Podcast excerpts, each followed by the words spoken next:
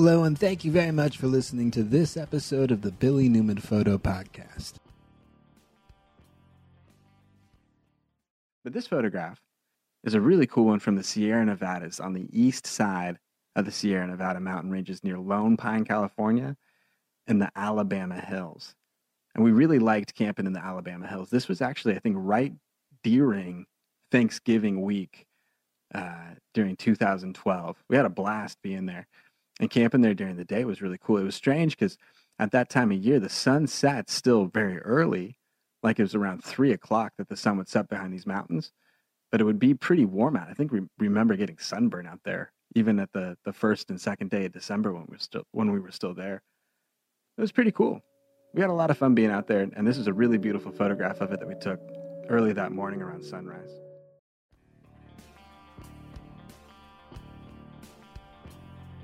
You can see more of my work at billynewmanphoto.com. You can check out some of my photo books on Amazon. I think you can look up uh, Billy Newman under the authors section there and see uh, some of the photo books on film, on the desert, on surrealism, on camping. Some cool stuff over there.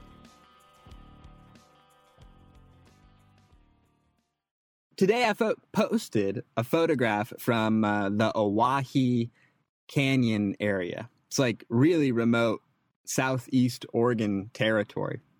It's really cool out there. I've only gone out there a couple times, and, and really, truthfully, it would need to be, I don't know, it just needs to be explored much more than what I've put my time into it for. But it's just so remote. It's amazing how it is out there. Like, um, what we did is uh, when we came in from Boise, we drove down, and through that, you're kind of in the Owyhee area as it kind of flows into, I guess the Owyhee would flow into the Snake River uh, some somewhere around like Ontario, Oregon.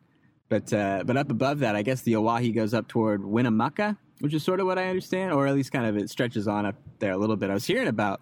We ran into this guy, uh, this kind of this kind of uh, eccentric mountain man up when we were in the Wallowa Mountains, and he had talked to us. He stopped for a second. He was he, he was in like uh, hiking pants and you know a jacket with a handkerchief on. He was probably in his sixties, maybe and he told us that uh, he was a I don't know what he was. He was an enthusiast. He'd been out there for maybe like a month or so, maybe maybe he said like four or five weeks of, of being out in the Wallowa Mountains, and he was uh, he had his partner going back into town to get provisions when uh, when we ran into him. But he had a tripod and a camera, and he was walking around, or he was on a hike through the Eagle Cap Wilderness trying to find these these trees, this type of pine that's being affected by climate change. As the climate gets warmer in the alpine area, uh, as the temperature starts to lift in elevation, it changes the types of tree species that are able to live in the alpine area there. So I guess it kills them off as the temperature gets higher for the certain type of pine tree. That's like, was it like a two needle pine and a five needle pine? Something like that. But apparently, I guess that's that's what this guy's working on. So he's trying to work on a photo project for this. He talked to us for a while though about the Owyhee Canyon, about the Snake River, and about uh, I guess about how before the dams were built, the salmon run would flow up the Columbia River, up the Snake River, up the Owyhee River, and you would get salmon run all the way into the interior area of Winnemucca, California, or Winnemucca, Nevada, way out there. So it's just really weird how it would kind of pull up these smaller uh, tributaries of the Columbia from the ocean all the way back into the central part of the state of Nevada, too. So kind of a trip, but it was interesting to uh, to talk to that guy for a few. And then when we were out in the Owyhee area, it goes on for a really long time, but there's a few different sections of it. It's a big river, right? Like so, it's a it's a whole territory of uh, of land that sort of meanders through that section of Oregon. Um, but really beautiful landscape out there. What we did is we went to Rome, and then uh, there's like the Pillars of Rome. That's this uh, this area out there. But then off from that, you can drive south, really for quite a well for a while, on a dirt road, and then you pull around, and we took like this really bumpy little road like a little access road out to this point. And we took some really cool photos of the Owyhee Canyon. It's really pretty right there, at least in the spot that we were taking photos of. But it's cool. I guess if you go a little further, you can pull into this uh, this Three Forks region. I think there's a dam, or there's maybe there's a few dams on the Owyhee. It seems like that's kind of what I've noticed from it. But there's this backed up area where you can go in. And what I want to do is I want to get a kayak and I want to set up a camping trip and and uh, and kind of do like a backpacking trip and just throw the backpack in the kayak and then cut across uh, the water, you know, kind of cut down the the Owyhee River and then pull out on different sides of it, you know, over a couple of days and do some camping and do some photos. But it seems like a really cool place to uh, to explore. Uh, the Three Forks area. I guess was that like the Trout Creek Mountains? It's maybe somewhere near there. Maybe it's not too near to there. I guess uh, that whole area stretches up in a pretty expansive way. Like so, um, so from the Owyhee section, then we drove over to like the Burns Junction, and then you have to drive past that, and then you're pretty close to the Alvord Desert. That's when we're driving west, right? So we're way out east, like near McDermitt, Oregon, Rome, Oregon. I don't know. It's way out there. I hear that, uh, like uh, like this week in early October, I hear it's hunting season, and I guess uh, I guess that's a huge area for, uh, or it's a it's a big district for some of the bigger mule deer, and I guess the elk that are out there. I guess that's a big area to go hunt elk. But I've also heard like the fossil area. There's probably plenty of drainages that uh, that work out as good hunting lands for for this time of year for whoever's into that. But yeah, I've just been uh, working on some photo stuff. So yeah, the photo from the Owyhee Canyonlands area is posted.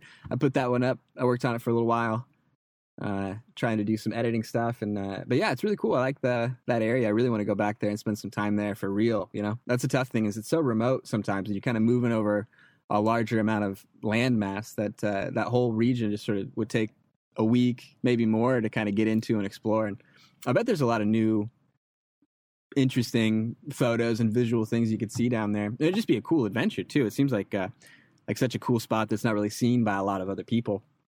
So I don't know, an interesting thing and something to put on the opportunities list for uh, for next season as we uh, come back into the camping zone. But yeah, it seems like you're gonna have a couple months here like winter in Oregon always is of uh, of it kind of turning down into a little bit of a slower time for the outdoor outdoor adventure, outdoor camping, travel stuff.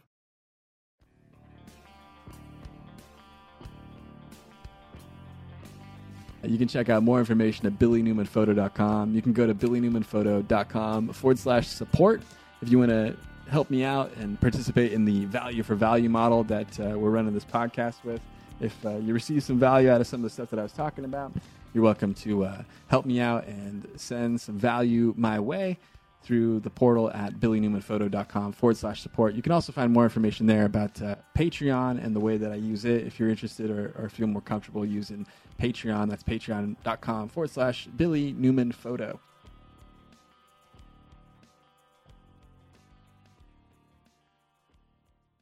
A couple of things I wanted to talk about were some Mac apps today. I've been uh, trying to sort of set up my uh, my MacBook to be, um, I guess, configured with a few more utilities and a few more pieces of software that make it uh, a little more functional for me. Uh, so I wanted to try and talk about those a little bit today. But one of them was iStat Menus. It was this application that uh, I'd heard about maybe over a year ago. I'd, I'd, been using it a lot when I was trying to render some 360 footage and, uh, and a lot more like video footage. I was just using my computer like the whole day to do that.